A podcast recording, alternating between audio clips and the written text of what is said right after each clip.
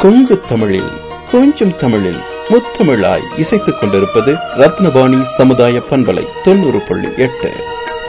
வேண்டும் என்றால் நாம் இந்த தேசத்திற்காக, இந்த சமுதாயத்திற்காக ஏதேனும் ஒன்றை, நல்ல விஷயங்களையும் நல்ல காரியங்களையும் செய்து விட்டு செல்ல வேண்டும். அவ்வாறு செல்வது ஒரு புகழுக்கு ஒரு அடையாளம் என்று கூறலாம்.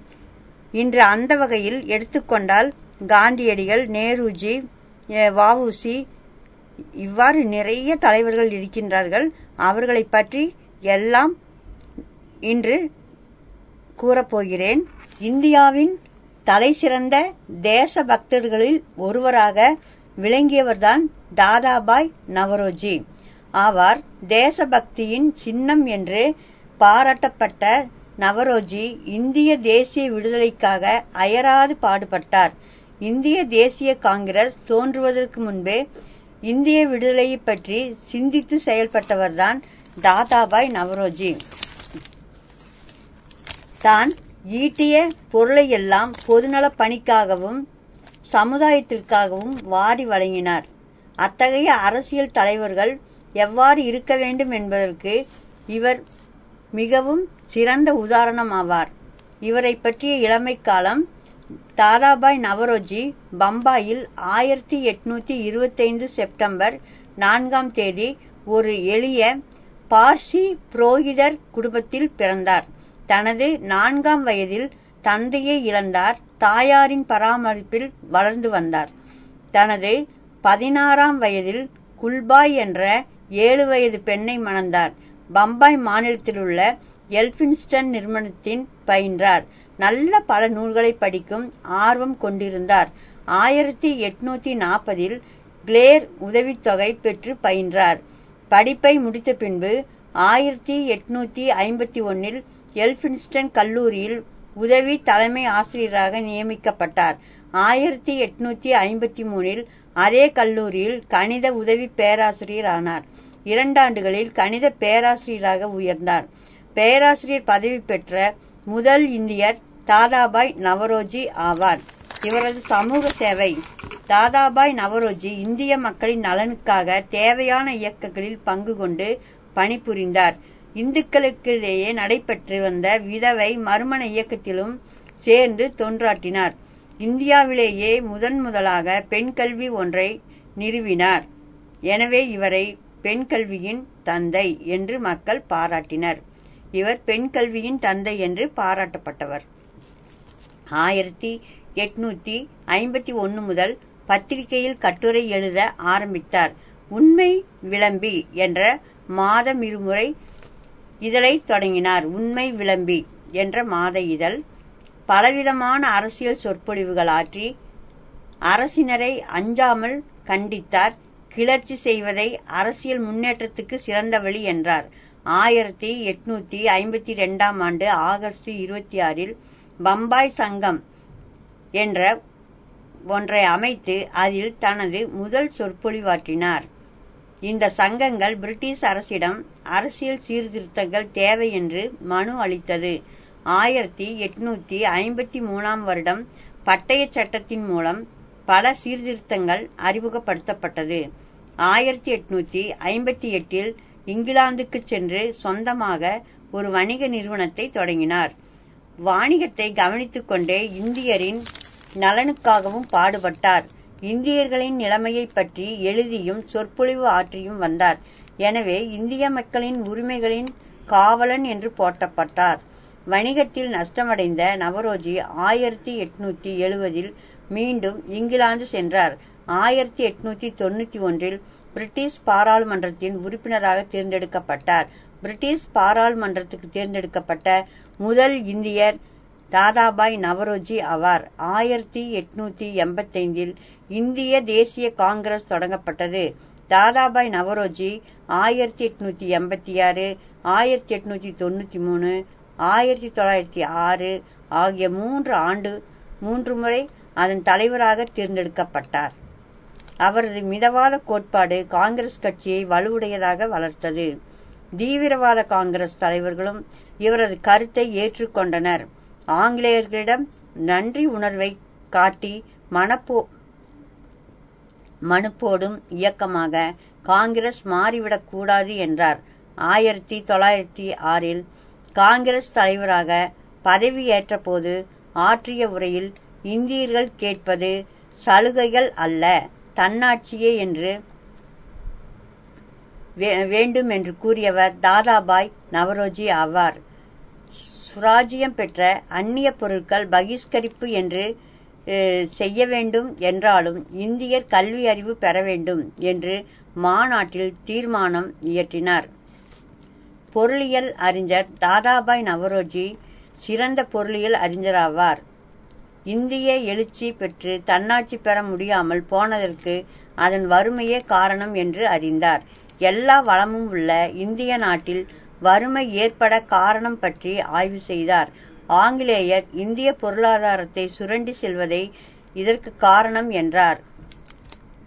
இக்கருத்தை 1867 to wants and means of India என்ற நூலையும் 1877 on the commerce of India என்ற நூலையும் வெளியிட்டார்.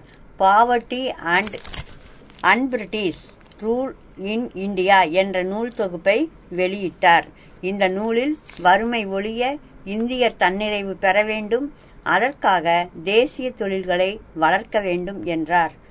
இந்தியாவின் மக்கள் தொகை வளர்ச்சிக்கு ஏற்ப ஆங்கிலேயர் வளர்ச்சி திட்டங்களை தீட்டவில்லை என்று சாடினார். இந்திய பாதுகாப்பு செலவுக்கு மட்டும் அரசு அதிக செலவு செய்வதை சுட்டிக்காட்டினார். 1904 இந்தியாவில் நடைபெறும் தவறான ஆட்சி என்பது பற்றி இங்கிலாந்தில் பல இடங்களில் சொற்பொழிவுகள் ஆற்றினார். அதே ஆண்டு செப்டம்பர் ஆம்ஸ்டர்டாம் நகரில் நடந்த அகில உலக சோசலிச காங்கிரஸ் மாநாட்டில் இந்தியாவின் பிரதிநிதியாக தாதாபாய் நவரோஜி கலந்து கொண்டார். அங்கும் இந்தியாவின் வறுமை நிலையை பற்றி பேசினார். தாதாபாய் நவரோஜியின் புகழ். தாதாபாய் சுமார் 61 ஆண்டுகள் இந்தியாவிலும் இங்கிலாந்திலும் வாழ்ந்து இந்தியர்களின் நலனுக்காக அல்லும் பகலும் பாடுபட்டார். 1917 பம்பாய் பல்கலைக்கழகம் தாதாபாய்க்கு சட்டமேதை பட்டம் கொடுத்து சிறப்பித்தார்கள். 1917 ஜூன் 30 தாதாபாய் காலமானார். இவ்வாறு சிறந்த அரசியல் பொருளியல் மேதையான தாதாபாய் நவரோஜி தாயக விடுதலைக்கு சிறிதும் சுயநலமின்றி போராடினார். இவர் இந்திய தாயின் தலைமகன், இந்தியாவின் வழிகாட்டி, பாரத தாயின் விலங்கொடித்த மூத்த மகன் தாதாபாய் நவரோஜி ஆவார். இரண்டாவதாக நாம் காணப்போவது சுரேந்திரநாத் பானர்ஜி. இவரை பற்றி காண்போம். விடுதலை உணர்வும் தேசப்பற்றும் இந்திய மக்கள் மனதில் விதைக்கப்படுவதற்கு காரணமாக விளங்கிய தலைவர்களில் முக்கியமானவர் சுரேந்திரநாத் பானர்ஜி ஆவார். இவரது வீரமும் நாட்டுப்பற்றும் இந்திய மக்களிடம் தங்கள் உரிமைக்காக போராடும் எண்ணத்தையும் வளர்த்தது. இந்திய தேசிய காங்கிரஸ் தோன்றுவதற்கு காரணமான முக்கிய தலைவர்களுள் சுரேந்திரநாத் பானர்ஜியும் ஒருவர் என்று கூறலாம். இந்தியாவின் முதல் IAS அதிகாரி 1848 வருடம் ஒரு குலின் பிராமண குடும்பத்தில் பிறந்த சுரேந்திரநாத் சிறந்த கல்வியாளராக திகழ்ந்தார். அப்போது இந்திய மக்கள் ஆங்கில இலக்கியத்தையும் ஐரோப்பிய வரலாற்றையும் படித்தால் மக்களாட்சி மனப்பான்மையும் நாட்டுப்பற்றையும் பெற்றார்கள். அத்துடன் முற்போக்கு கொள்கைகளும் தாராள மனப்போக்கும் கொண்ட ஆங்கில அரசியல் தலைவர்கள் நாய உணர்வுடன் நீதி வலுவாமல் நடந்து கொள்வார் என்று நம்பினார்கள். ஆங்கிலேய ஆட்சியில் முதுகெலும்பாக விளங்கிய IAS அதிகாரிகளாக பல இந்தியர் விரும்பினர். நிர்வாகத்தில் சட்டபூர்வமாக பங்கு பெறுவதற்கு இந்த ICS பதவிகள் வழிவகுக்கும் என்று நம்பினர். அப்படி ICS தேர்வு எழுதி வெற்றி பெற்ற முதலாவது இந்தியர் சுரேந்திரநாத் பானர்ஜி. ஆங்கில ஆட்சியின் நியாயமற்ற நடவடிக்கைகள் இந்தியர்கள் இனப்பாகுபாடு இன்றி ஆட்சி பணியில் அமர்த்தப்படுவர் என்று ஆங்கில அரசின் கொள்கைகளை வைஸ் ராய் லிட்டன் பிரபு கடைபிடிக்கவில்லை. இது படித்த இந்திய இளைஞர்களின் உள்ளத்தை புண்படுத்தியது. ICS பதவியில் சுரேந்திரநாத் பானர்ஜி வெற்றி பெற்றார். ஆனால் தேர்வர்கள் பட்டியலிருந்து அவரது பெயர் நீக்கிவிட்டார்கள். இதை எதிர்த்து அரசியார் மன்றத்தில் முறையிடப்பட்டது. அதன் விளைவாக மீண்டும் சுரேந்திரநாத் தேர்வு பட்டியலில் சேர்க்கப்பட்டார். பின் ICS அதிகாரியாக நியமிக்கப்பட்டார். ஆனால் விரைவிலேயே அற்ப காரணங்களை காட்டி அவரை பதவியிலிருந்து நீக்கிவிட்டனர். சுரேந்திரநாத் பானர்ஜி ICS தேர்வு கிளர்ச்சி. பதவி நீக்கம் செய்யப்பட்ட பானர்ஜி மனம் வெறுத்து தனது வாழ்க்கையை பொதுப்பணியில் ஈடுபடுத்த உறுதி பூண்டார். 1876 ஜூலையில் 26 கல்கத்தாவில் இந்திய சங்கம் ஒன்றை நிறுவினார். படித்த மத்திய தரைவகுப்பு உறுப்பினர்கள் அதிகமாக இக்கழகத்தில் சேர்க்கப்பட்டனர். அரசுக்கு எதிராக பொதுமக்களின் கருத்துக்களை திரட்டுவதே இந்த அமைப்பின் நோக்கமாகும். இந்த நோக்கத்தை செயல்படுத்த ஒரு சந்தர்ப்பம் பானர்ஜிக்கு கிடைத்தது. வைஸ் ராய் லிட்டன் பிரபு இந்தியர்களை அரசு பணி துறையில் உயர் பதவியாக ICS பதவிக்கு வரவிடாமல் எவ்வளவு தடைகள் செய்ய முடியுமோ அனைத்தையும் செய்தனர். அத்தேர்வுக்கு அதிகபட்ச வயது 21 19ஆக குறைத்தார். இது இந்திய மக்களிடம் ஆங்கில அரசு மீது வெறுப்பை ஏற்படுத்தியது. இந்த பிற்போக்கு நடவடிக்கையை எதிர்த்து நாடு முழுவதும் கிளர்ச்சிக்கு ஏற்பாடு செய்தது இந்திய சங்கம்.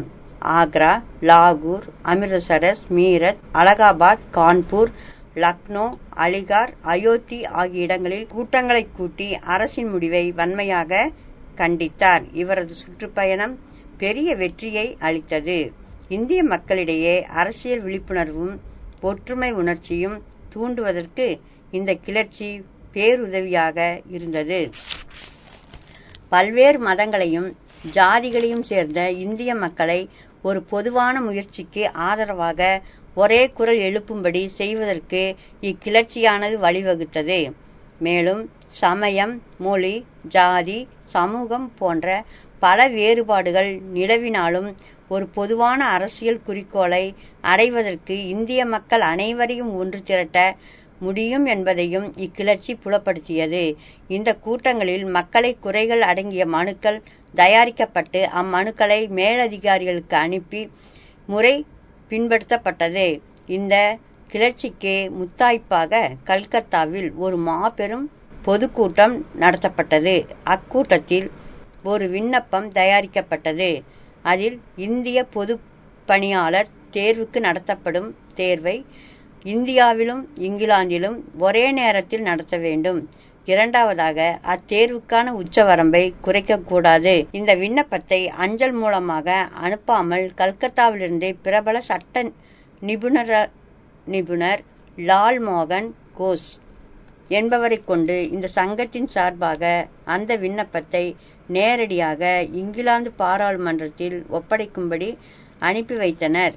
கோஸ் இங்கிலாந்து சென்று ஜான் பிரைட் என்பவர் தலைமையில் பல கூட்டங்கள் நடத்தி இந்தியர்களின் முறைகளை உணரும்படி செய்தார்.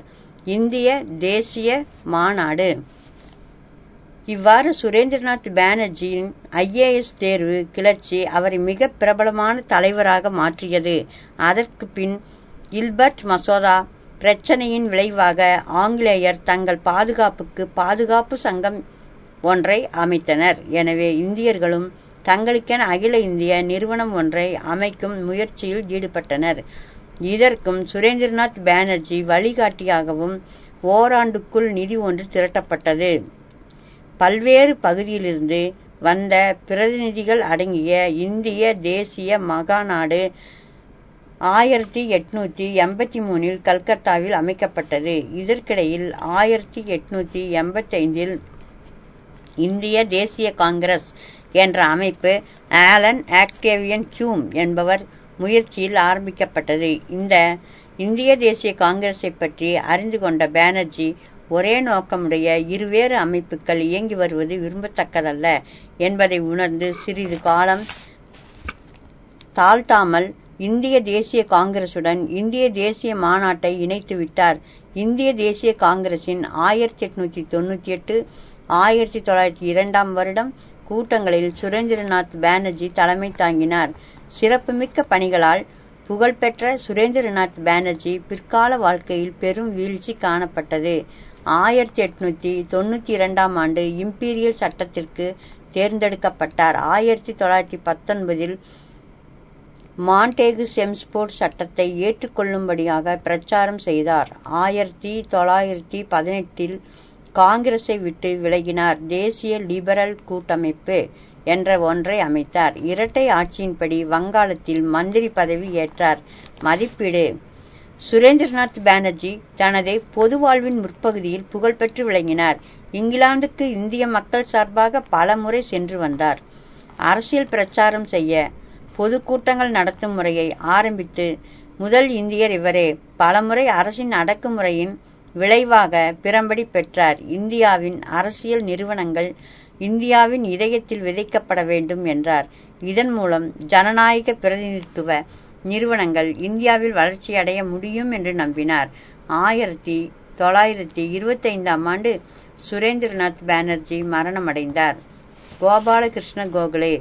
அடுத்து நாம் காணப்போவது கோபால கிருஷ்ண கோகலே. இவரது வருடம் 1866 முதல் 1915 வரையாகும். நமது நாட்டின் சுதந்திரத்திற்காக போராடிய முன்னோடிகளில் முக்கியமானவர் கோபாலகிருஷ்ண கோகலே. இவர் 1865 மகாராஷ்டிரா மாநிலத்தில் ஒரு பிராமண குடும்பத்தில் பிறந்தவர்.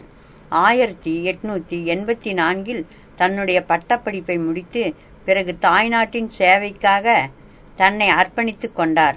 நீதிபதி ராணடேயின் கருத்துக்களை பின்பற்றி கோகலே அவரை தனது ஆன்மீக அரசியல் குருவாக கருதினார். ராணடே உருவாக்கிய தக்கான கல்வி சங்கத்தில் சேர்ந்தார். பின்னர் பூனாவிலிருந்து பெர்குசன் கல்லூரியில் பொருளாதாரம் வரலாற்று பேராசிரியராக சேர்ந்து 1902 ஆண்டு பணிபுரிந்தார். அதன் பின் இந்திய விடுதலை இயக்கத்தில் தன்னை இணைத்து கொண்டார். விடுதலை போராட்டத்தில் கோகலே. 1905 ஆண்டு கோகலே காசியில் நடைபெற்ற காங்கிரஸ் மாநாட்டில் தலைமை பொறுப்பேற்றார்.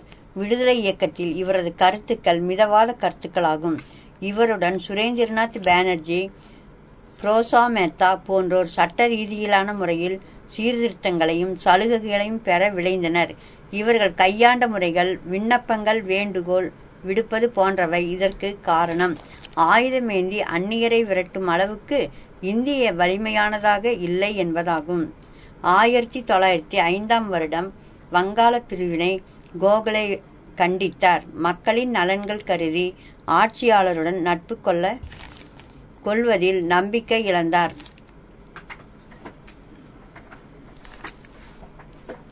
1905 காசியில் நடைபெற்ற மாநாட்டில் வங்காள பிரிவினை எதிர்ப்பு இயக்கத்தை ஆதரித்ததுடன் பேரரசுக்கு உட்பட்ட தன்னாட்சியை இந்திய தேசிய காங்கிரசின் குறிக்கோள் என்று பேசினார்.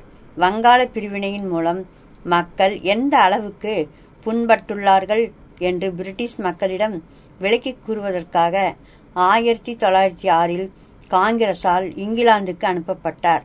அங்கு தனது பேச்சாற்றல், உண்மை நிலையை எடுத்துரைத்து பலரின் மதிப்பை பெற்று திரும்பினார். 1905 இந்திய தொண்டர் சங்கத்தை துவக்கினார். மக்களுக்கு சேவை செய்யும் தேசபக்தர்களை உருவாக்குவதே இச்சங்கத்தின் முக்கிய நோக்கமாக இருந்தது. இதில் ஸ்ரீனிவாச சாஸ்திரி, என் எம் ஜோஷி, பண்டிட் இருதயநாத் குன்ச்ரு போன்ற உறுப்பினர்களாக இருந்தனர்.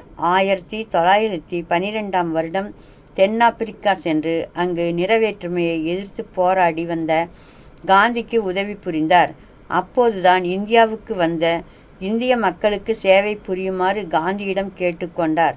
காந்தி இந்தியா வர கோகலே மூல காரணம் ஆவார். காந்தி கோகலேயை தனது அரசியல் குருவாக ஏற்றுக்கொண்டார். கோகலேயின் அரசியல் கருத்துக்கள். கோகலே இந்திய சுதந்திர போராட்டத்தில் மிதவாத கருத்துடையவர். இந்தியர் தங்களை தாங்கள் ஆளுவதற்கு தகுதிப்படுத்தி கொண்ட பின்னரே சுயாட்சி அதிகாரம் கொடுக்கப்பட வேண்டும். அரசியலமைப்பு சீர்திருத்தங்களை பெறுவதற்கு அரசியலமைப்பு உட்பட்ட போராட்டமே தேவை என்றார். ஆட்சியாளர்களின் அடக்குமுறை நடவடிக்கைகளை நிறுத்துவதற்கு அமைதியான வழிமுறைகளை பின்பற்றினார். தன்னுடைய பேச்சாற்றல் மூலம் இந்திய இளைஞர்களிடையே சேவை உணர்வையும் தேசப்பற்றையும் ஊட்டினார். எனவே பலாத்கார நடவடிக்கைகளையும் தீவிரவாத போக்கையும் விளக்கினார். இவ்வாறு நடைமுறைக்கு உட்படுத்தப்பட்டு சிறந்த அரசியல் கருத்துக்களை போதித்து ஆங்கிலேயர்களுக்கு எதிராக போராடினார். கோகலேயின் பெருமை: சிறந்த தேசபக்தரும் சிறந்த கல்வியாளரும் இந்திய தொண்டர் சமூகத்தின் ஸ்தாபகரும் ஆக்கப்பூர்வமான அரசியல் தலைவரும் அண்ணல் காந்தியின் அரசியல் ஆசானுமான கோகலே 1915 February 15 மரணமடைந்தார். கோகலேயின் மரணம் நாட்டிற்கு பேரிடியாக இருந்தது. திலகர் கோகலேயின் மரணம் குறித்து வருந்தினார். அப்போது அவர் பேசிய வார்த்தைகள் கோகலேயின் பெருமையை உணர்த்தியது. இது களி கொள்ளும் நேரமில்லை, கண்ணீர் சிந்த வேண்டிய நேரம். மராட்டிய மாமணி, இந்தியாவின் இணையற்ற வைரம், ஒப்பற்ற தொண்டர், இங்கே மீளா துயரில் திளைத்தார். இவரது மறைவால் ஏற்பட்டுள்ள இழப்பை ஈடு செய்ய ஒவ்வொருவரும் பாடுபட வேண்டும். ஒவ்வொருடைய வாழ்வும் முன்மாதிரியாக அமையத்தக்கதாக விளங்க வேண்டும். அவரை பின்பற்றி நடப்பதற்கு உங்களால் ஆன முழு முயற்சி செய்தால் அதுவே அடுத்த உலகில் அவருக்கு பெருமகிழ்ச்சி தரும். லாலா லஜபதி ராய் கூறியது, Gokhale was one of the noblest and best workers and his patriotism was of the highest and noblest type என்று கூறினார். மறுபடியும் இதை இங்கே கூறுகிறேன். Gokhale was one of the noblest and best workers and his patriotism was of the highest and noblest type. அடுத்து பால கங்காதர திலகர் 1856 முதல் 1920 வரை பாலகங்காதருடைய வருடம். இந்திய தேசிய எழுச்சியின் தந்தை, இந்திய தேசிய எழுச்சியின் தந்தை என்று போற்றப்படும் லோகமானிய பாலகங்காதர திலகர் நாட்டின் சுதந்திரத்திற்காக போராடிய பெருந்தலைவர்களுள் ஒருவர். இவர் மகாராஷ்டிரா மாநிலத்தில் உள்ள ரத்னகிரி மாவட்டத்தில் ஹிசல் என்ற கிராமத்தில் 1856 July 23 நாள் அந்தன குடும்பத்தில் பிறந்தார். அவரது தந்தை கங்காதர் ஒரு ஆசிரியர். தனது தந்தையைப் போலவே திலகர் சமஸ்கிருதத்திலும் கணிதத்திலும் கெட்டிக்காரராக திகழ்ந்தார். 10வது வயதில் தம் தாயையும் 15வது வயதில் தம் தந்தையையும் இழந்தார். பூனாவில் பள்ளி படிப்பை முடித்துவிட்டு கல்லூரியில் BA பட்டமும் பின்னர் வக்கீல் வேலைக்கும் படித்து வந்தார். இளமையிலேயே ஆங்கிலேயரின் கொடுங்கோல் ஆட்சியை கண்டு கொதித்தார். தேசபக்தி இவரை நாட்டு தொண்டில் ஈடுபடுத்தியது. கல்வி பணி: ஆங்கிலேயரை எதிர்த்து போராட இந்தியர்களுக்கு ஆங்கில கல்வி தேவை என கருதினார். கணிதம், விஞ்ஞானம், பொருளாதாரம் போன்ற துறைகளில் இந்தியர்கள் நல்ல புலமை பெற வேண்டும் என்று விரும்பினார். எனவே தனது நண்பர்களுடன் சேர்ந்து நியூ இங்கிலீஷ் ஸ்கூல் என்ற ஆங்கில பள்ளியை 1880 பூனாவில் தொடங்கினார்.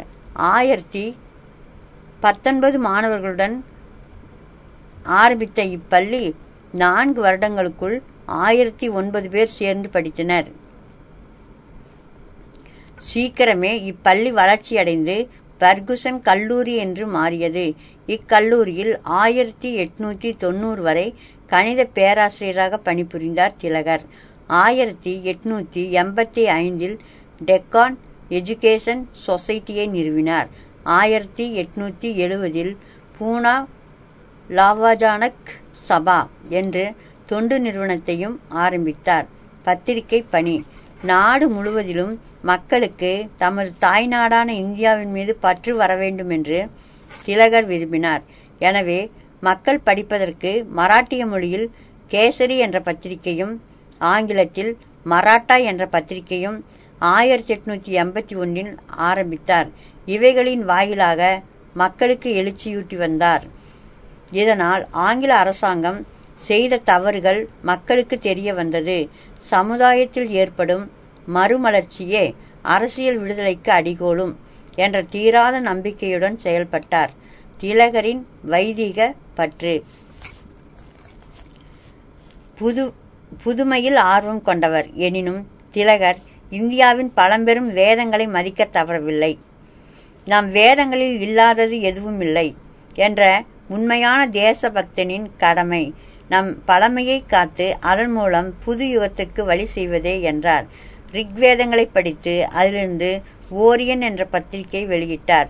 பகவத்கீதையின் ஆன்மீக அரசியல் தத்துவங்களில் நம்பிக்கை கொண்ட திலகர் சொற்பொழிவுகள், செய்தித்தாள்கள், கட்டுரைகள் மூலம் பகவத்கீதை கருத்துக்களை பரப்பினார்.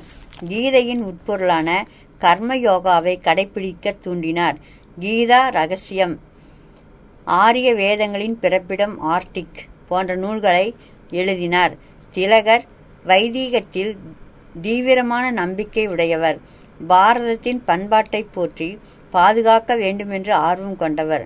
அதற்காக அவர் பேசியும் எழுதியும் பாடுபட்டும் வந்தார். துர்கா பூஜா, ராம் லீலா, கணபதி விழா, சிவாஜி விழா போன்ற விழாக்களை நடத்தினார். மகாராஷ்டிர மாநிலத்தில் விநாயகர் சதுர்த்தியை அவரவர் வீடுகளில் கொண்டாடுங்கள் என்று கூறியவர் திலகர். அதை பலரும் ஒற்றுமையுடன் கூடி அவரவர் தெருக்களில் கொண்டாட ஏற்பாடு செய்தவர். சிவாஜி சிறந்த வீரர். பேரரசர் அவுரங்கசீப்பை எதிர்த்து வெற்றி கண்டவர். அவருக்கு விழாவும் கொண்டாடியதால் மக்கள் வீர உணர்வு பெற்றவர். இவ்வாறு ஒற்றுமையும் வீரத்தையும் மக்களிடம் வளர்த்தார். அகாரஸ், லத்தி போன்ற சங்கங்களை நிறுவி மக்களின் உடல் வலிமையும் வளரவும் ஏற்பாடு செய்தார். விடுதலை போரில் திலகர் 1897 பம்பாய் சட்டமன்ற உறுப்பினரான போது அந்த ஆண்டு மராட்டிய மாநிலத்தில் கொடிய பஞ்சமும் அதைத் தொடர்ந்து பிளாக் நோயும் ஏற்பட்டது. திலகர் நிவாரண பணிகளை முழு மூச்சுடன் செய்தார். அப்போது பிளாக் நோய் தடுப்பு ஆணையராக நியமிக்கப்பட்டிருந்த ராண்ட் என்பவர் மக்களின் கஷ்டங்களை பற்றி கண்டுகொள்ளாமல் ராணியின் வைர விழாவை கொண்டாட 1897 ஜூன் 32 விருந்து ஒன்றுக்கு ஏற்பாடு செய்தார். இதனால் மக்கள் மத்தியில் கொந்தளிப்பு ஏற்பட்டு ராண்டும் அவரது போலீஸ் அதிகாரி ஐரஸ்ட் என்பவரும் சுட்டுக் கொல்லப்பட்டனர். இந்த கொலையை தூண்டிவிட்டது திலகரே என்று கருதிய அரசு அவருக்கு 18 மாத கால கடுங்காவல் தண்டனை விதித்தது. ஆங்கில ஆட்சியின் எண்ணங்கள், செயல்பாடுகள் மீது திலகருக்கு நம்பிக்கை கிடையாது. வலிமையின் மூலமே இந்தியாவை பிடித்த ஆங்கிலேயர்களை வலிமையின் மூலமே இந்தியாவிலிருந்து விரட்ட முடியும் என்று நம்பினார். நம் வீட்டில் புகுந்த திருடனை வெளியே விரட்ட வழி இல்லாது போனால் அந்த வீட்டிற்குள் பூட்டி அவனை தீயிட்டு கொளுத்திட வேண்டும் என்று ஒருமுறை கூறினார். எனவே அரசியல் திலகர் தீவிரவாத கருத்துக்களை கொண்டிருந்தார். 1905 வங்கப்பிரிவினை எதிர்ப்பு இயக்கத்தை திலகர் பம்பாயில் நடத்தினார்.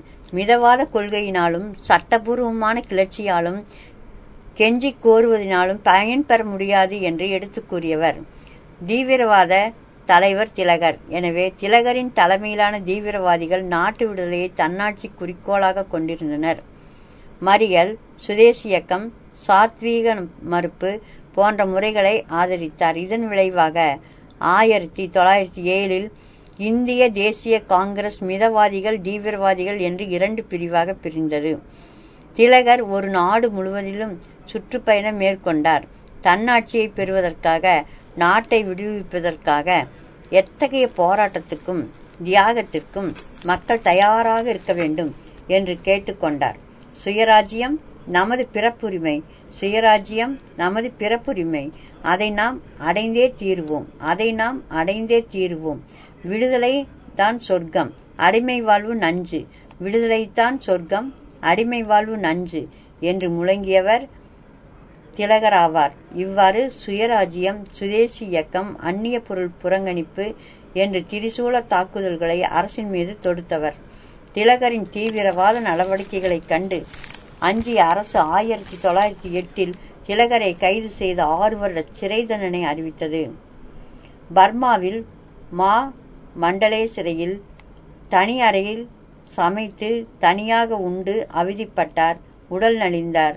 1914 விடுதலையான பின்பு மீண்டும் முன்மாதிரியை நாட்டின் விடுதலைக்காக பாடுபட்டார். 1916 தன்னாட்சி இயக்கத்தை ஆரம்பித்தார். அதே ஆண்டு ஆங்கிலேயரின் அடக்குமுறைக்கு எதிரான ஒரு வழக்கில் வெற்றி பெற்று தன்னிகரில்லாத தலைவரானார். திலகரின் ஆற்றல் மிகுந்த பேச்சாலும் நடவடிக்கையாலும் காங்கிரஸ் மக்கள் கவனத்தை ஈர்க்கும் உயிர்ப்புள்ள அமைப்பாக மாறியது. அதன் பின் திலகர் 1920 செப்டம்பர் 30 இறக்கும் வரை அவரே காங்கிரசின் தனிப்பெரும் தலைவராக விளங்கினார். இவ்வாறு நாம் கட்டாயம் விடுதலை பெற வேண்டும் என்ற மக்களை தயார்படுத்திய பெரும் தலைவர் திலகர் ஆவார். அவர் காலத்தில் நாம் விடுதலை அடையவில்லை என்றாலும் அதற்காகவே திலகர் தன் வாழ்நாள் முழுவதும் உழைத்தார். அடுத்ததாக நாம் காணப்போவது பஞ்சாப் சிங்கம் லாலா லஜபதி ராய் ஆவார். இவரது ஆண்டு 1865 முதல் 1928 ஆகும். பஞ்சாபின் சிங்கம் என்று அழைக்கப்படும் லாலா லஜபதி ராய் ரஞ்சித் சிங்கிற்கு பிறகு பஞ்சாப் உருவாக்கிய மாபெரும் தலைவர் ஆவார். இவர் 1865 பஞ்சாபில் உள்ள லூதியானா மாவட்டத்தில் ஜக்ரான் என்றும் இடத்தில் பிறந்தார். லாகூரில் உள்ள கல்லூரியில் தனது பட்டப்படிப்பை முடித்த பின்பு 1885 வழக்கறிஞர் பட்டம் பெற்றார். இதன் காரணமாக லாகூரில் பிரபலமான வழக்கறிஞர் ஆனார். ஆனால் தேசப்பற்றின் காரணமாக வக்கீல் தொழிலை உதறிவிட்டு சுதந்திர போராட்டத்தில் ஈடுபட்டார். அதற்காக பெரும் துன்பங்களை தாங்கிக் கொண்டார். சுதந்திர போரில் லஜபதி ராய் திலகரைப் போலவே லஜபதி ராயும் ஆங்கில அரசாங்கத்தின் மீது நம்பிக்கை இழந்தார். அரசியலமைப்புக்குட்பட்ட போராட்டங்களும் விண்ணப்பங்களும் வேண்டுகோள்களும் பயனற்றவை என்றார். தீவிரமான நேரடி நடவடிக்கையால் மாத்திரமே ஆங்கிலேயரை விரட்ட முடியும் என்றார். ஆங்கிலேயரின் அநீதிகளைக் கண்டு அல்லல்பட்ட இளைஞர்களிடம் மிதவாத கருத்துக்களின் உபயோகமில்லாத தன்மையை விளக்கி கூறினார். 1988 காங்கிரஸ் இயக்கத்தில் சேர்ந்து விட்டாலும் இவரது நடவடிக்கைகள் வங்காள பிரிவினைக்கு பின்பே ஆரம்பமாயின. 1905 வங்காள பிரிவினையை எதிர்த்து போராடினார். இப்பிரிவினைக்கு எதிர்ப்பு தெரிவிக்க கோகலே இங்கிலாந்து சென்றபோது இவரும் உடன் சென்றார். திரும்பி வந்த பின் மக்களிடம் தங்கள் நோக்கங்கள் நிறைவேற வேண்டுமானால் தங்கள் பலத்திலும் ஆதாரங்களிலுமே நம்பிக்கை வைக்க வேண்டும் என்று கூறினார். ஆங்கிலேயரின் பெருந்தன்மையால் எந்த பயனும் கிடையாது என்று கூறினார். உரிமைகள் பிச்சை கேட்டு பெறாமல் போராடி பெற வேண்டும் என்று முழங்கினார். காங்கிரஸில் தீவிரவாத கருத்துக்களை கொண்ட தலைவர்களில் ஒருவர் லஜபதி ராய் ஆவார். லஜபதி ராய் முதலாளித்துவத்தையும் பொருளாதார சுரண்டலையும் எதிர்த்தார். 1902 இந்திய தொழிற்சங்க அமைப்பின் முதல் தலைவரானார். 1907 சர்தார் அஜித் சிங் என்பவருடன் சேர்ந்து ஆங்கிலேயரின் குடியேற்ற மசோதாவிற்கு எதிராக பெரும் போராட்டத்தை நடத்தினார். இதனால் ஆத்திரமடைந்த அரசு அவருக்கு 6 மாத தண்டனை வழங்கி பர்மாவுக்கு அனுப்பியது. 1907 நவம்பரில் 18 இந்திய விடுதலையாகி திரும்ப வந்தபோது மக்கள் வரவேற்றனர். லஜபதி ராயின் புகழ் உயர்ந்தது. அரசியலில் லஜபதி ராய் சுயராஜ்யம், சுதேசி இயக்கம், தேசிய கல்வி, அந்நிய பொருள் பகிஷ்கரிப்பு ஆகிய கொள்கைகளுக்கு ஆதரவாக இருந்தார். 1914 கல்விக்கான டிரஸ்ட் ஒன்றை அமைத்து ஜக்ரானில் ஒரு உயர்நிலை பள்ளி ஆரம்பித்தார். 1914 காங்கிரஸ் குழுவின் உறுப்பினராக லண்டன் சென்றார். ஆனால் போர் ஆரம்பித்து விட்டதால் இந்தியா திரும்ப முடியவில்லை. அங்கிருந்தபடியே அமெரிக்கா, ஜப்பான் போன்ற நாடுகளுக்கு சென்று 1916 அமெரிக்காவில் தன்னாட்சி இயக்கத்தை ஏற்படுத்தினார். இங்கிலாந்தில் இருந்தபோது Lajpat Rai young India, England's டெப்ட் டு இந்தியா என்ற 2 புத்தகங்களை எழுதினார். 1919 இந்தியா திரும்பிய போது ஜாலியன் வாலாபாக்கில் நடைபெற்றிருந்த படுகொலையை கேள்விப்பட்டு அதிர்ச்சி அடைந்தார். பஞ்சாபின் அரசியல் நிலையை பற்றி ஆராய 1820 கல்கத்தாவில் காங்கிரஸ் மகாசபை என்ற அமைப்பை லஜபதி ராயின் தலைமையில் கூடியது. அப்போது நிறைவேற்றப்பட்ட ஒத்துழையாமை தீர்மானம் லஜபதி ராய்க்கு உடன்பாடானது அல்ல. பஞ்சாபின் அரசியல் நிலையை பற்றி ஆராய 1830 கல்கத்தாவில் காங்கிரஸ் மகாசபை லஜபதி ராயின் தலைமையில்தான் கூடியது. அப்போது நிறைவேற்றப்பட்ட ஒத்துழையாமை தீர்மானம் லஜபதி ராய்க்கு உடன்பாடானது அல்ல என்றாலும் பொதுநலன் கருதி ஏற்றுக்கொண்டார். அப்போராட்டத்தில் ஈடுபட்ட லஜபதி ராய் 1822 டிசம்பர் 3 கைது செய்யப்பட்டு சிறையில் அடைக்கப்பட்டார். சிறையிலிருந்து விடுதலையான பின்பு சுயராஜ்ய கட்சியில் சிறிது காலமும், மதன் மோகன் மாளவியா ஆரம்பித்த தேசிய கட்சியில் சில காலமும் சேவை செய்தார். லஜபதி ராயின் இலக்கிய பணிகள். லஜபதி ராய் தனது கருத்துக்களை மக்களுக்கு தெரிவிப்பதற்காக பஞ்சாபி, வந்தே மாதரம், த பீப்புள் என்ற 3 பத்திரிகைகளை ஆரம்பித்தார். இத்தாலிய விடுதலை வீரர்களை ஜோசப் மஜினி, கரிஃபால்டி ஆகியோரின் வாழ்க்கை சரித்திரங்களை எழுதினார்.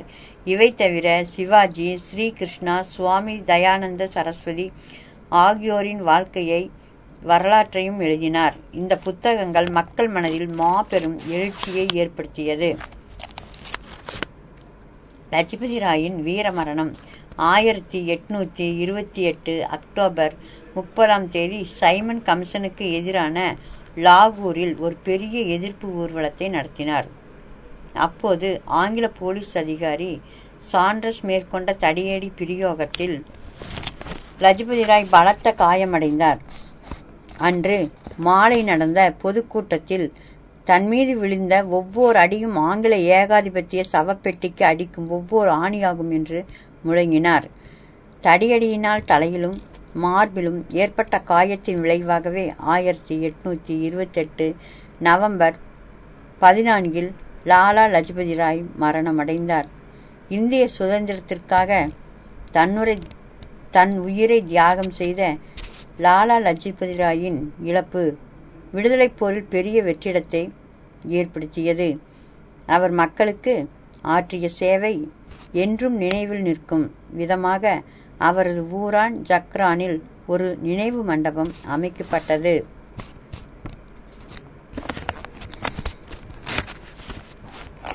அன்னி பெசன்ட் அம்மையார். இவரது ஆண்டு 1847 முதல் 1933 வரை ஆகும். அன்னி பெசன்ட் அம்மையாரின் இளமை பருவத்தை பற்றி இப்பொழுது நாம் காணலாம்.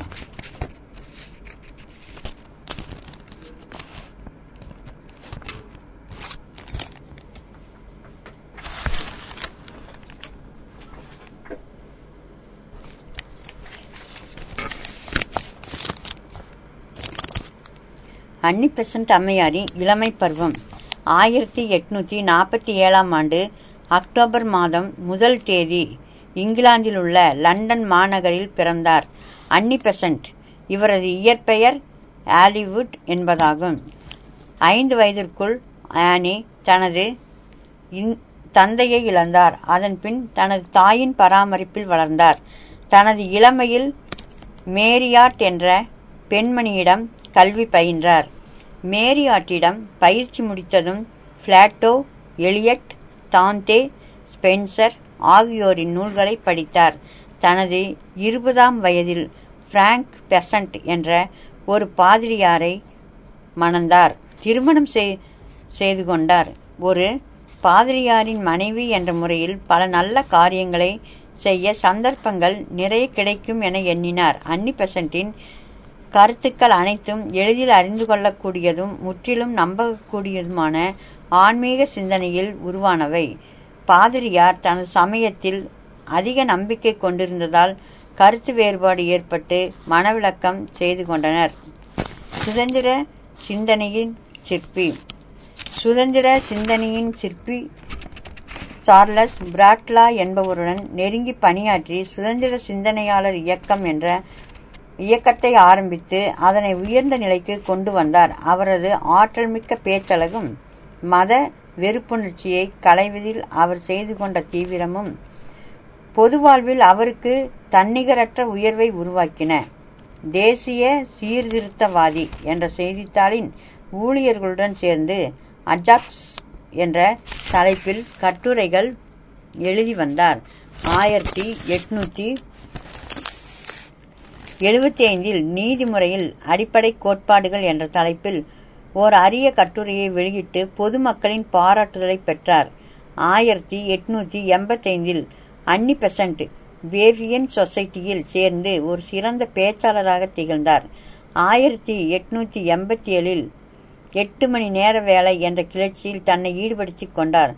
தொழிலாளர்களுக்காக போராடி லண்டனில் உள்ள பெண் தொழிலாளர் சங்க யூனியனில் காரியதரிசியாக பணியாற்றினார். பிரம்மஞான சபையில் அன்னி பெசன்ட். விரைவிலேயே அன்னி பெசன்ட் வாழ்க்கையில் ஒரு திருப்பம் ஏற்பட்டது. சுதந்திர சிந்தனையாளராக மட்டும் திருப்தி அடையாமல் ஆன்மீக துறையிலும் ஈடுபட்டார். இந்த சமயத்தில்தான் அவரது வாழ்க்கையில் ஒரு திருப்பம் ஏற்பட்டது. பிளாவட்ஸ்கி அம்மையார் எழுதிய ரகசிய கோட்பாடு என்ற புத்தகத்தை படித்து பல காலமாய் தான் விரும்பிய உண்மையை அவர் மனதில் பளிச்சென பிரகாசித்தன. பிளாவட்ஸ்கி அம்மையாரை சந்தித்து பின் அவரது சீடரானார். பாவர்டி அம்மையாரை சந்தித்து பின் அவரது சீடரானார். 1883 இந்தியாவுக்கு வந்த அன்னி பெசன்ட் இந்தியாவை தன்னுடைய நாடாக கருதி வந்தார். இந்திய சமுதாய முன்னேற்றத்திற்கு கல்வி வளர்ச்சிக்கும் தனது சக்தி முழுவதையும் செலவு செய்தார். பிரம்மஞான சபையில் சேர்ந்து அன்னி பெசன்ட் ஆற்றிய பணி சொல்லுவதற்கு அரிது. சொல்வன்மையிலும் எழுத்து திறத்திலும் பிரம்மஞான உலகில் பிரகாசித்து விளங்கினார். பிரம்மஞான சங்கத்தை தோற்றுவித்து கர்னல் ஆல்காட் 1907 இறந்த பின் அதன் தலைவராக அன்னி பெசன்ட் நியமிக்கப்பட்டார். இச்சங்கத்தின் கொள்கைகளை நடைமுறையில் செயல்படுத்துவதில் வெற்றி கண்டார். பிரம்மஞானம் என்பது இறைவனை அறிதல் என்று பொருள்படும். பிரம்மஞானம் என்பது இறைவனை அறிதல் என்று பொருள்படும்.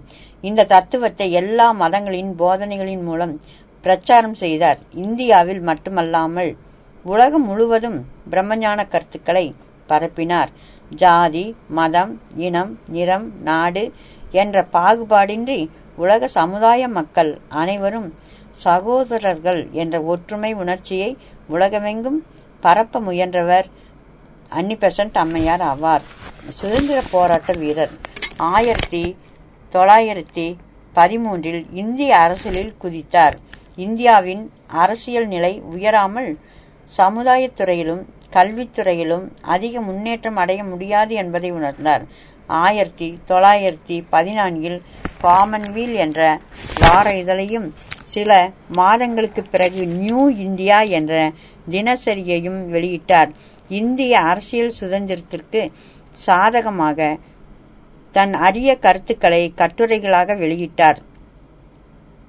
திலகரின் தலைமையில் செயல்பட்ட தீவிரவாத காங்கிரஸையும் கோகலே தலைமையில் செயல்பட்ட மிதவாத காங்கிரஸையும் ஒன்றாக இணைத்து பெருமை இவருக்கு உண்டு.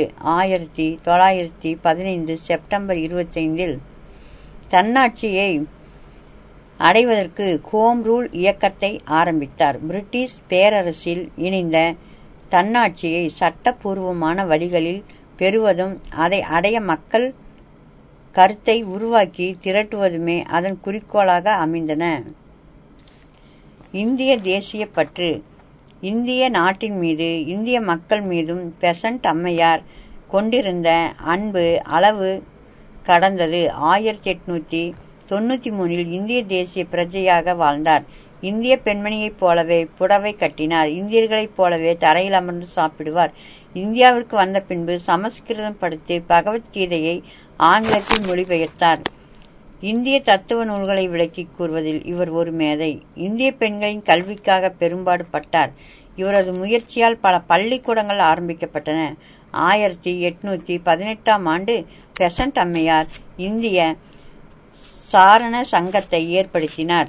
குழந்தைகள் முன்னேற்றத்திற்காக லோட்டஸ், சர்ச்சின், ரவுண்ட் டேபிள் என்ற குழந்தைகள் நிறுவனங்களை உண்டாக்கினார். இவ்வாறு இந்திய மக்களின் முன்னேற்றத்திற்கு அவர் ஆற்றிய பணி மகத்தானது.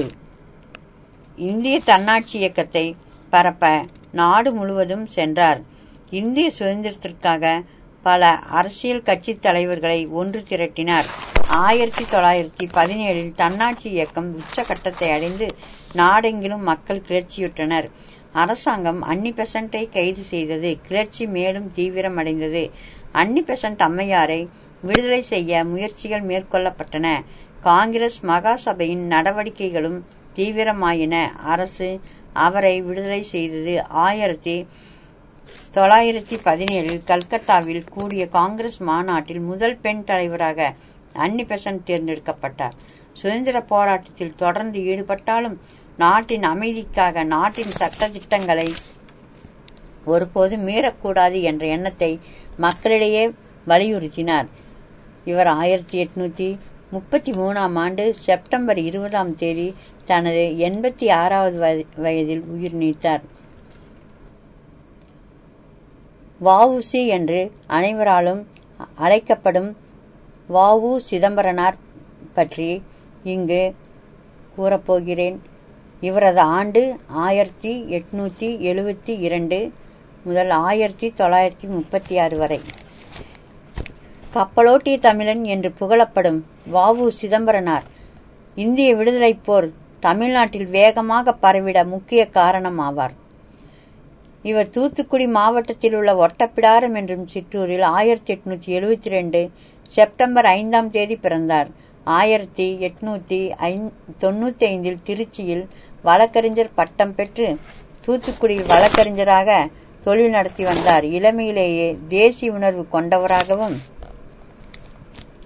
விடுதலை வேட்கை நிறைந்தவராகவும் காணப்பட்டார். பாலகங்காதர திலகரின் தீவிர கருத்துக்கள் இவரை கவர்ந்தன. தமிழ்நாட்டில் திலகரின் கருத்துக்களை பரப்பினார். எனவே தென்னாட்டு திலகர் என்றும் வஉசி போற்றப்பட்டார்.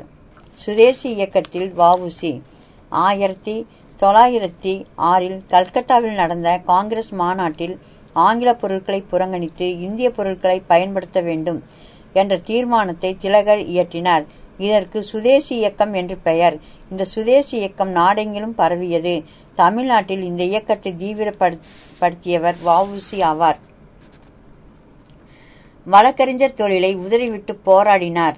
இவர் சுதேசி பொருட்களை ஆதரவு திரட்டுவதற்கு தூத்துக்குடியில் தர்ம சங்கம், நெசவாலையும் சுதேச பண்டகசாலையும் நிறுவினார். அத்துடன் மக்களுக்கு அந்நிய ஆட்சியின் கொடுமையை எடுத்துச் சொன்னார். நமக்கு வேண்டிய பொருட்களை நாமே செய்ய வேண்டும். நம் நாட்டு பொருட்களை பணம் கொடுத்து வாங்க வேண்டும். அப்போதுதான் நமது பணம் வெளியே போகாது என்றார். எனவே நெல்லை மாவட்டத்தில் ஆங்கிலேயர்களுக்கு எதிர்ப்பு அதிகரித்தது. கப்பலோட்டிய தமிழர் வஉசி. இச்சமயத்தில் தூத்துக்குடியில் கடல் வாணிகத்தில் ஆங்கிலேயர் ஆதிக்கம் செலுத்தினர். இந்திய வணிகர்களை இழிவாக நடத்திய இது கண்டு வஉசி மனம் கொதித்தார். நண்பர்களின் உதவியாலும் பொதுமக்களின் ஆதரவினாலும் 1906 சுதேசி ஸ்டீம் நேவிகேஷன் கம்பெனி என்ற ஒன்றை நிறுவினார். முதலில் கப்பலை வாடகைக்கு பிடித்தார்.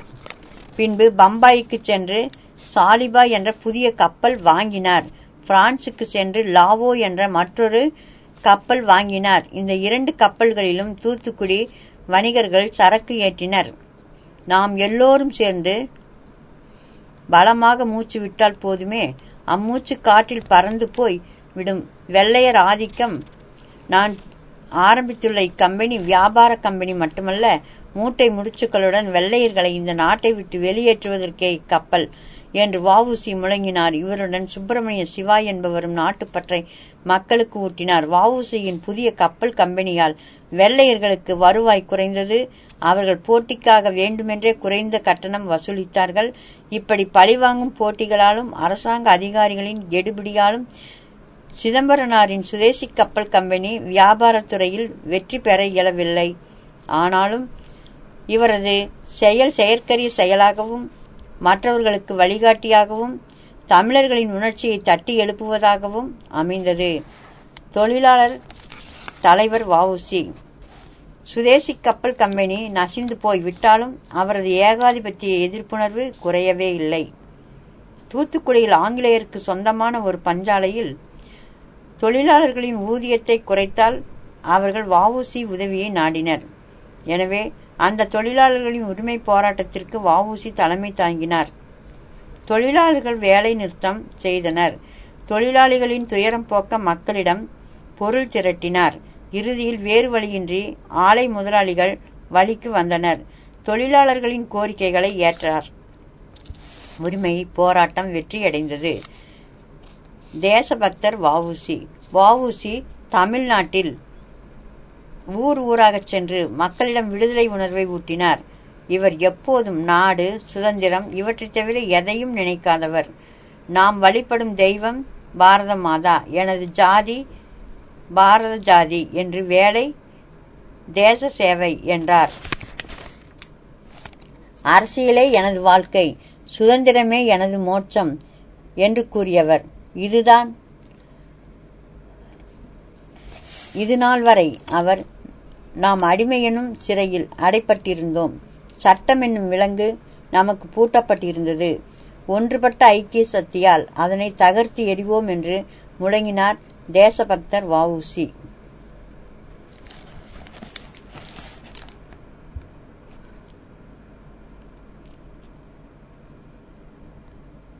இதுநாள் வரை நாம் அடிமை என்னும் சிறையில் அடைப்பட்டிருந்தோம்.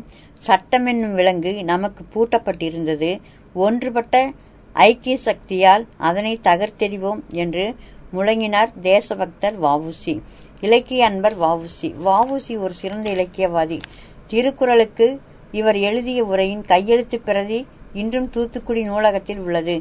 ஆங்கில எழுத்தாளரான ஜேம்ஸ் ஆலனின் நூல்களை மனம்போல் வாழ்வு, அகமே அறம் என்றும் வலிமைக்கு மார்க்கம் என்று தமிழிலும் மொழிபெயர்த்தார். மனிதன் கடைபிடிக்க வேண்டிய நன்மைகள், நீக்க வேண்டிய தீமைகள் குறித்து 100 வெண்பாக்களாக மெய்யறிவு என்ற நூலை எழுதியுள்ளார். விதவை மனம், பெண் உரிமை பற்றி அதில் குறிப்பிட்டுள்ளார். தொல்காப்பியத்தின் எழுத்ததிகாரத்தில் இளம்பூரானர் இயற்றிய உரை மிக எளிதாக இருந்ததால் அதனை பல சுவடிகளுடன் ஒப்பிட்டு வெளியிட்டார். தொல்காப்பியத்தின் பொருளாதாரத்தையும் பேராசிரியர் வையாபுரி பிள்ளையுடன் இணைத்து வெளியிட்டார். தன்னிலை நூலுக்கு உரை எழுதினார். சைவ சித்தாந்தத்தை ஆழ்ந்து படித்து சிவஞான போதம் என்ற உரையை எழுதியுள்ளார். இந்தியா சுதந்திரம் அடைந்த பின் வஉசி பிறந்திருந்தால் நமக்கு ஒரு மாபெரும் இலக்கிய மேதை கிடைத்திருப்பார். செக்கிழுத்த செம்மல் வஉசி 1908 12 மார்ச் மாதம் பிபின் சந்திரபாலர் விடுதலை கொண்டாட அரசாங்கத்தின் ஆணையும் மீற பொதுக்கூட்டத்தில் பேசிய வஉசியும் சுப்பிரமணிய சிவாவும் கைது செய்யப்பட்டனர். இதனால் மக்கள் வன்முறை செயலில் ஈடுபட்டனர். காவல் நிலையம் கொளுத்தப்பட்டது. பல போலீசார் உயிரிழந்தனர். அரசு துரோக குற்றம் சுமத்தி வஉசிக்கும் சிவாவிற்கும் நீதிபதி A.H. வாலாஸ் 40 வருடம் சிறை தண்டனை விதித்தார். அதன்பின் வைசிராய் மின்டோவின் பரிந்துரையின்படி 6 ஆண்டுகளாக அது குறைக்கப்பட்டது. வஉசி முதலில் கோயம்புத்தூர் சிறையிலும் பின்னர் கண்ணனூரிலும் வைக்கப்பட்டார். சிறையில் எண்ணெய் ஆட்டும் செக்கில் மாடுகளுக்கு பதில் சிதம்பரனாரை இழுக்க வைத்தனர். இதனால் மிகவும் நலிந்து போனார். சுப்பிரமணிய சிவா கம்பெனி மயிர் வெட்டியதால் தொழுநோய் பிடித்து கொண்டது.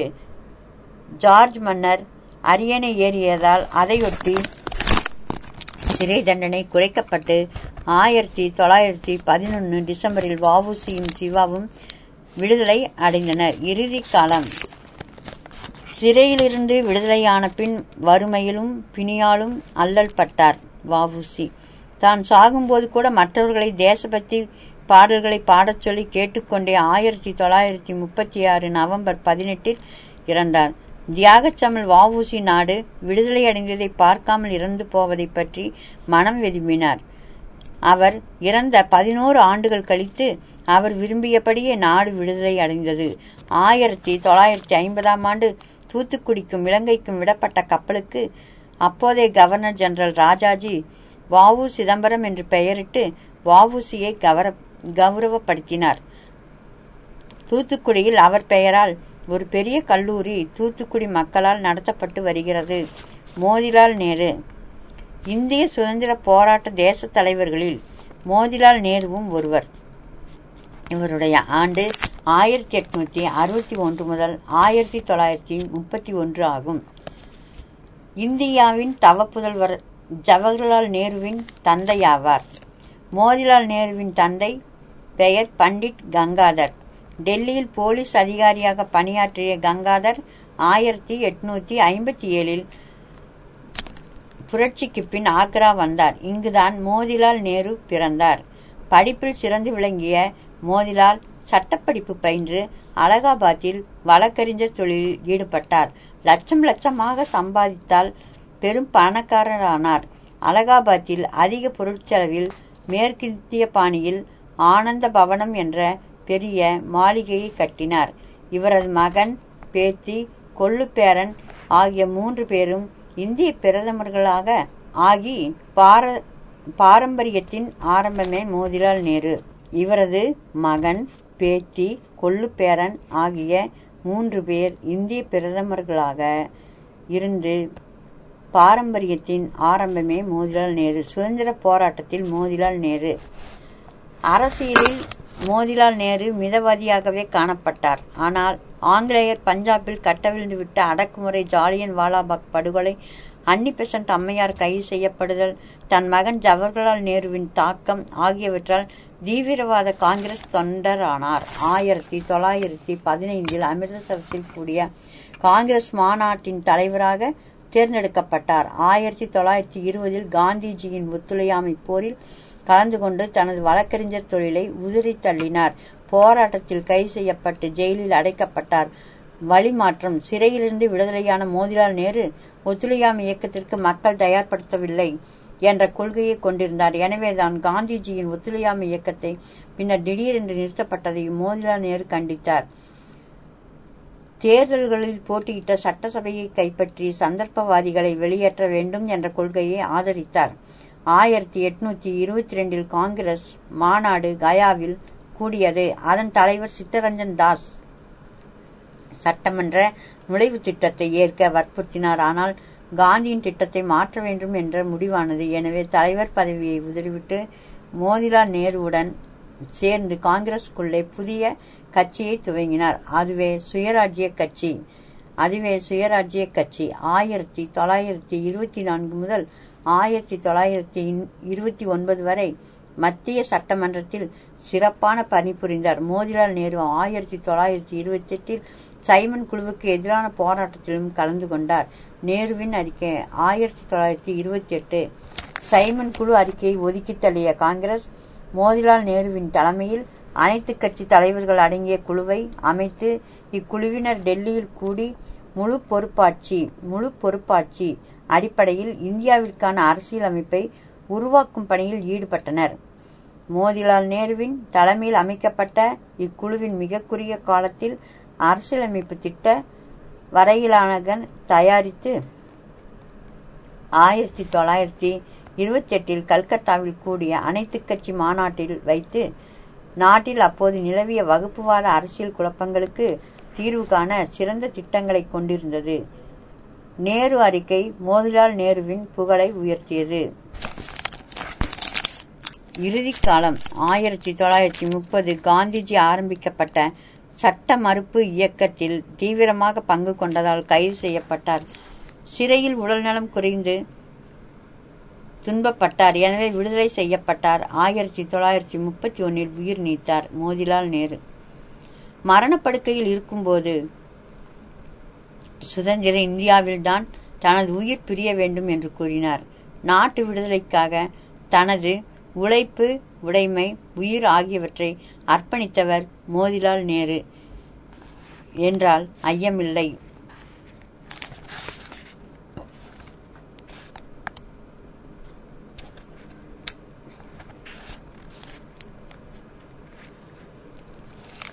முகமது அலி ஜின்னா ஒரு தனி மனிதன் சாதனை என்று சொல்லும் அளவுக்கு பாகிஸ்தானில் முஸ்லிம் நாடாக உருவாக்கப்பட்ட காரணமாக இருந்தவர் முகமது அலி ஜின்னா ஆவார். இவரது காலம் 1876 முதல் 1948 வரை ஆகும். இவர் முஸ்லிம் மக்களால் பெருந்தலைவர் என்று போற்றப்பட்டவர். தனது சாதுரியத்தாலும் புத்தி கூர்மையாலும் இந்திய விடுதலை போராட்டத்தின் போக்கை மாற்றி அமைத்து ஜின்னா இந்திய மக்களுக்கும் முஸ்லிம்களுக்கும் இடையே கருத்து வேற்றுமை வளர்த்து இதன் மூலம் இந்திய பிரிவினைக்கு காரணமான ஒரு பிரிவினைவாதி ஜின்னா. இவர் 1876 கராச்சியில் கோஜா பிரிவை சார்ந்த ஒரு வியாபார குடும்பத்தில் பிறந்தார். தனது இளமைக்கால பள்ளி கல்வியை கராச்சியிலும் லாகூரிலும் முடித்தார். சட்டக்கல்வி பயின்று 1896 வழக்கறிஞர் ஆனார். அப்போது வழக்கறிஞர் பட்டம் பெற்ற மிக இளமையான இந்தியர் இவரே ஆவார். 1897 பம்பாயில் சென்று ஒரு கிரிமினல் வழக்கறிஞராக தொழிலை ஆரம்பித்தார். நல்ல வருமானம் கிடைத்தது. இளமையிலேயே திருமணமாகிவிட்டது.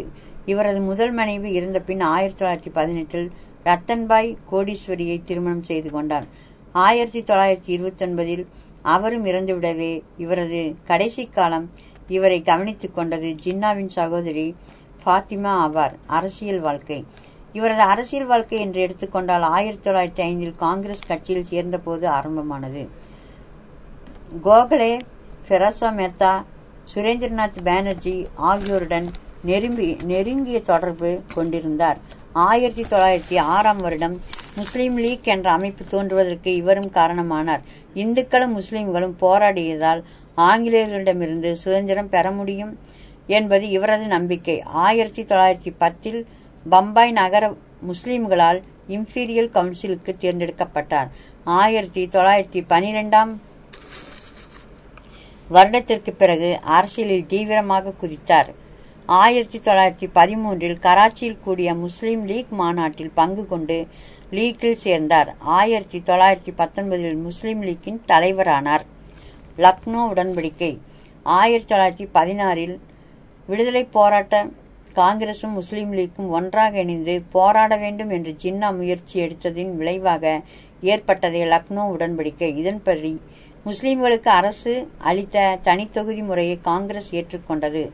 அத்துடன் இதுவரைக்கும் கொடுக்கப்பட்ட பஞ்சாப் மத்திய மாகாணங்களிலும் தனித்தொகுதி தேர்தல் முறையை ஏற்கவும் காங்கிரஸ் சம்மதித்து 1919 வருடத்திய சட்டத்தில் இடம்பெற்றது. முஸ்லிம்களுக்கு அதிக பிரதிநிதித்துவம் ஏற்படுத்தி கொடுத்த ஜின்னா முஸ்லிம்களால் புகழப்பட்டார். இந்து முஸ்லிம் ஒற்றுமையின் சிற்பி என்று புகழ்ந்தார் சரோஜினி நாயுடு. விடுதலை போராட்டத்தில் ஜின்னா 1920 காந்திஜி ஆரம்பித்த ஒத்துழையாமை இயக்கத்தில் சேர மறுத்தார். ஜின்னா அதற்கு எதிர்ப்பு தெரிவித்து காங்கிரசிலிருந்து விலகினார். தன்னாட்சி இயக்கத்திலும் பங்கு கொள்ளவில்லை. 1920 முதல் 23 வரை பொது நடவடிக்கைகளையும் கலந்து கொள்ளாமல் இருந்தார். ஆனால் அடுத்த 5 ஆண்டு காலம் முஸ்லிம் மக்களை ஒன்றுபடுத்தி முயற்சி செய்தார். முஸ்லிம் மக்களின் கருத்துக்களை வெளிப்படுத்தும் ஒரே அமைப்பாக முஸ்லிம் லீக்கை மாற்றினார். 1928 டிசம்பரில் நேரு அறிக்கை கல்கத்தாவில் அனைத்து கட்சி கூட்டத்தில் முன்வைக்கப்பட்டது. இதனை ஜின்னா எதிர்த்தார். அத்துடன் சில சீர்திருத்தங்களை கொண்டு வந்தார். அவற்றில் ஒன்று, மத்திய சட்டசபை ஒன்றில் ஒன்று முஸ்லிம்களாக இருக்க வேண்டும் என்பது. இதனை மாநாடு ஏற்றுக்கொள்ளாததால் ஜின்னாவும் பல முஸ்லிம் தலைவர்களும் வெளியேறினர். ஜின்னாவின் 14 அம்ச திட்டம் 1919 ஏற்படுத்தப்பட்டது. இந்த மாநாட்டில் 14 அம்ச திட்டத்தை வெளியிட்டார். வருங்கால அரசியல் அமைப்பு எதுவும் இந்த 14 அம்ச அடிப்படையில் அமைந்ததால் தான் முஸ்லிம்கள் ஏற்பர் என்று முழங்கினர். அதாவது அவரது 14 அம்சங்கள் வருமாறு: கூட்டாட்சி முறையிலும் எஞ்சிய அதிகாரங்கள் மாநிலங்களிடமும் இருக்க வேண்டும். மத்திய சபைகளில் 3/4 முஸ்லிம் உறுப்பினர்களாக இருக்க வேண்டும். மாநிலங்களில் சிறுபான்மையினருக்கு போதிய பிரதிநிதித்துவம் வழங்க வேண்டும். முழு சமய உரிமை வழங்க வேண்டும். அரசாங்க பணிகளில் முஸ்லிம்களுக்கு போதிய பங்கு தர வேண்டும். முஸ்லிம் கலாச்சார வளர்ச்சி, கல்வி வளர்ச்சிக்கு பாதுகாப்பு அளித்திட வேண்டும். மந்திரி சபைகளில் 3/4 முஸ்லிம்களாக இருக்க வேண்டும். ஆகியவை ஆகும். ஜின்னாவின் இந்த 14 அம்ச திட்டத்தின் அடிப்படையில் தான் பாகிஸ்தான் கோரிக்கை எழுப்பும் வரையில் முஸ்லிம்கள் தங்கள் அரசியல் போராட்டத்தை அமைத்து கொண்டனர். 1942 ஆகஸ்ட் 8ஆம் நாள் காங்கிரஸ் தீர்மானம் நிறைவேற்றி ஆரம்பித்து வெள்ளையினை வெளியேறு போராட்டத்தை ஜின்னா எதிர்த்தார். முஸ்லிம்கள் இப்போராட்டத்தில் கலந்து கொள்ளக்கூடாது என்றும் அறிவித்தார். வெள்ளையினை வெளியேறு என்று மக்கள் குரல் கொடுத்த போது பிரிந்துவிட்டு வெளியேறி சென்றார் ஜின்னா. இப்போராட்டம் அடக்கப்பட்ட பின்பு காந்தி ஜின்னாவை சந்தித்தார். 1947 ஆகஸ்ட் 15 பாகிஸ்தான் அரசியல் நிர்ணய சபை கராச்சி ஜின்னாவை தலைவராக தேர்ந்தெடுத்தது. ஆகஸ்ட் 14 பாகிஸ்தான் ஆட்சி பொறுப்பை ஜின்னாவின் தலைமையில் பாகிஸ்தானிடம் ஒப்படைக்கப்பட்டது. ஆகஸ்ட் 15 பாகிஸ்தானின் முதல் தலைமை ஆளுநராக ஜின்னா வயதாகிவிட்டதாலும் அதிக உழைப்பின் காரணமாகவும் இழப்பு ஏற்பட்டு 1948 ஜின்னா இறந்தார். மகாத்மா காந்தியை பற்றி அறியாதவர் இருக்க முடியாது. அவர் நாட்டின் தந்தை என்று புகழப்படக்கூடியவர். இவரது ஆண்டு 1869 முதல் 1948 வரை. இந்திய தேசிய தந்தை என்று புகழப்படும் மகாத்மா காந்தி இந்திய நாட்டின் விடுதலைக்காக தன்னை அர்ப்பணித்துக் கொண்ட மாபெரும் மனிதராவார். உண்மை, நேர்மை, அகிம்சை, சத்தியம் ஆகியவற்றை ஆயுதங்களாக கொண்டு ஆங்கிலேயரை எதிர்த்து அறப்போர் புரிந்தவர். இறுதியில் தேச ஒற்றுமைக்காக தனது உயிரையே தியாகம் செய்த உத்தம புத்திரன் நமது காந்திஜி. 20ஆம் நூற்றாண்டில் வாழ்ந்த இணையற்ற தலைவர் மகாத்மா காந்தி ஆவார். இளமை வாழ்க்கை. குஜராத் மாநிலத்தில் போர்பந்தர் என்னுமிடத்தில் 1869 அக்டோபர் 2 காந்தி பிறந்தார். இவரது இயற்பெயர் மோகன்தாஸ் கரம்சந்த் காந்தி ஆகும். தந்தையார் பெயர் காபா காந்தி, தாயார் புத்திலிபாய். இவருக்கு கஸ்தூரிபாய் என்ற அம்மையாரும். இவரது 13 வயதில் திருமணம் நடந்தது. திருமணம் ஆன பின்பு உயர்நிலைப் பள்ளியில் படித்து தேறினார். 1888 இங்கிலாந்து சென்று பாரிஸ்டர் பட்டம் பெற்று திரும்பினார். பின்னர் ராஜ்காட், பம்பாய் ஆகிய இரு இடங்களிலும் வழக்கறிஞராக பணியாற்றினார். தென்னாப்பிரிக்காவில் காந்தி 1892 போர்பந்தரில் உள்ள ஒரு முஸ்லிம் வணிகரின் வழக்கு சம்பந்தமான தென்னாப்பிரிக்காவில் உள்ள நேட்டால் என்ற இடத்திற்கு சென்றார். ஆனால் அங்கு வாழ்ந்த இந்தியர்களின் அவல நிலையை கண்டு மனம் வெதும்பினார். அரசாங்கம் இந்தியர்களை இழிவாகவும் கொடுமையாகவும் நடத்தியதால் அவர்களின் துன்பம் துடைக்க தம்மை முழுமையாக ஈடுபடுத்தி கொண்டார். நேட்டால் இந்திய காங்கிரஸ் என்ற அமைப்பை நிறுவி ஆங்கிலேயரின் அடக்குமுறை சட்டங்களுக்கு எதிராக போராடினார். சுமார் 22 ஆண்டுகள் இடைவிடாமல் போராடி அதன் விளைவாக இந்தியர்களுக்கு எதிரான பல சட்டங்கள் நீக்கப்பட்டன. இந்திய மக்களின் இழிநிலையும் துன்பத்தையும் போக்கினார். தென்னாப்பிரிக்காவில் முதலாக சத்தியாகிரகம் என்ற புதிய முறை இயக்கத்தை கையாண்டார். அன்பை அடிப்படையாக கொண்டு பகைவனையும் நேசித்து வன்முறைகளில் ஈடுபடாமல் கொடுமைகளை அகற்ற உழைப்பதே சத்தியாகிரகத்தின்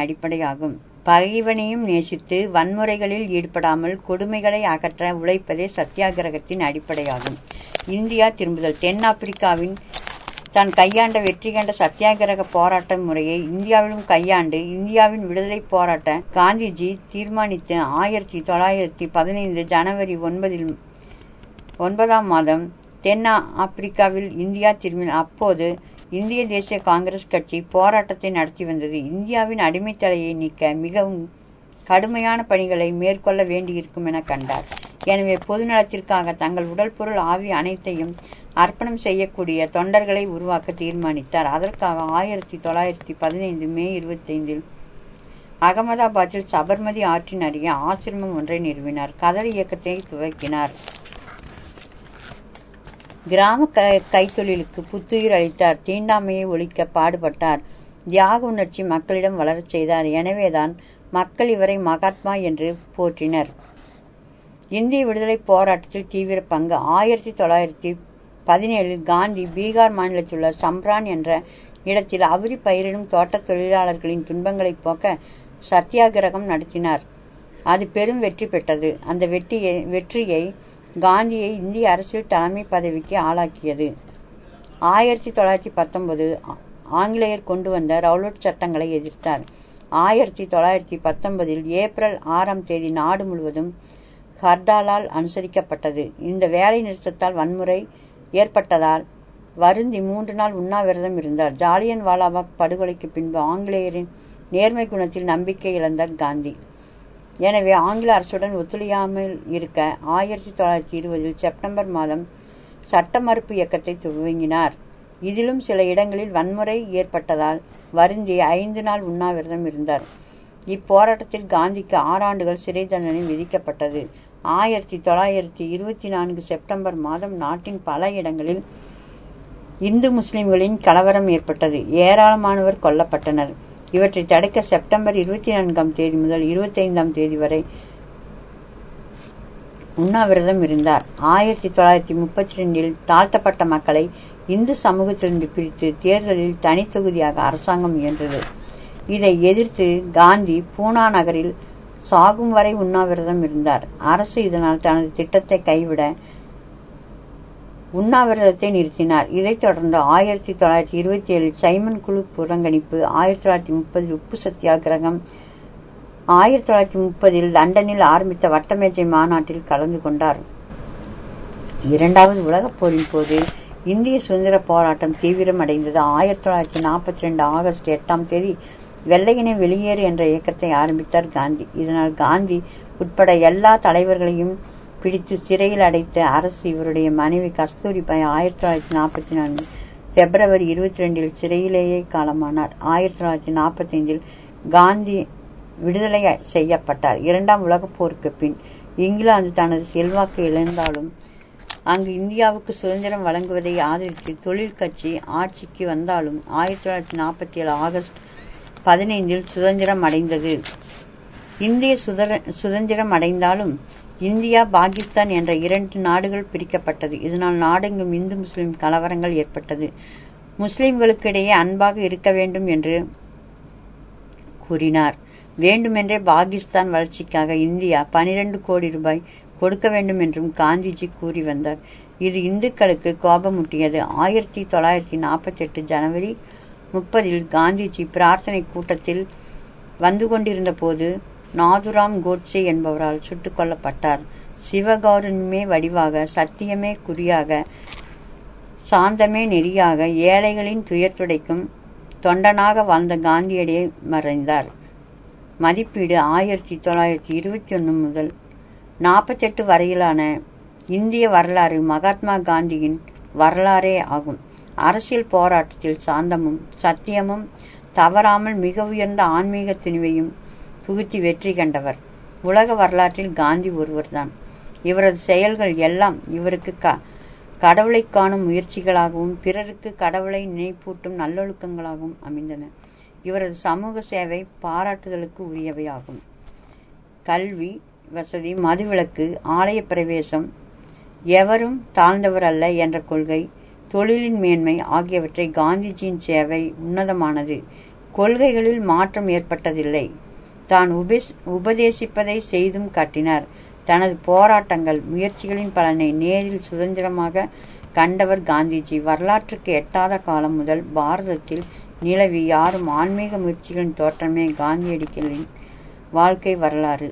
ஆன்மீக முயற்சிகளின் தோற்றமே காந்தியடிகளின் வாழ்க்கை.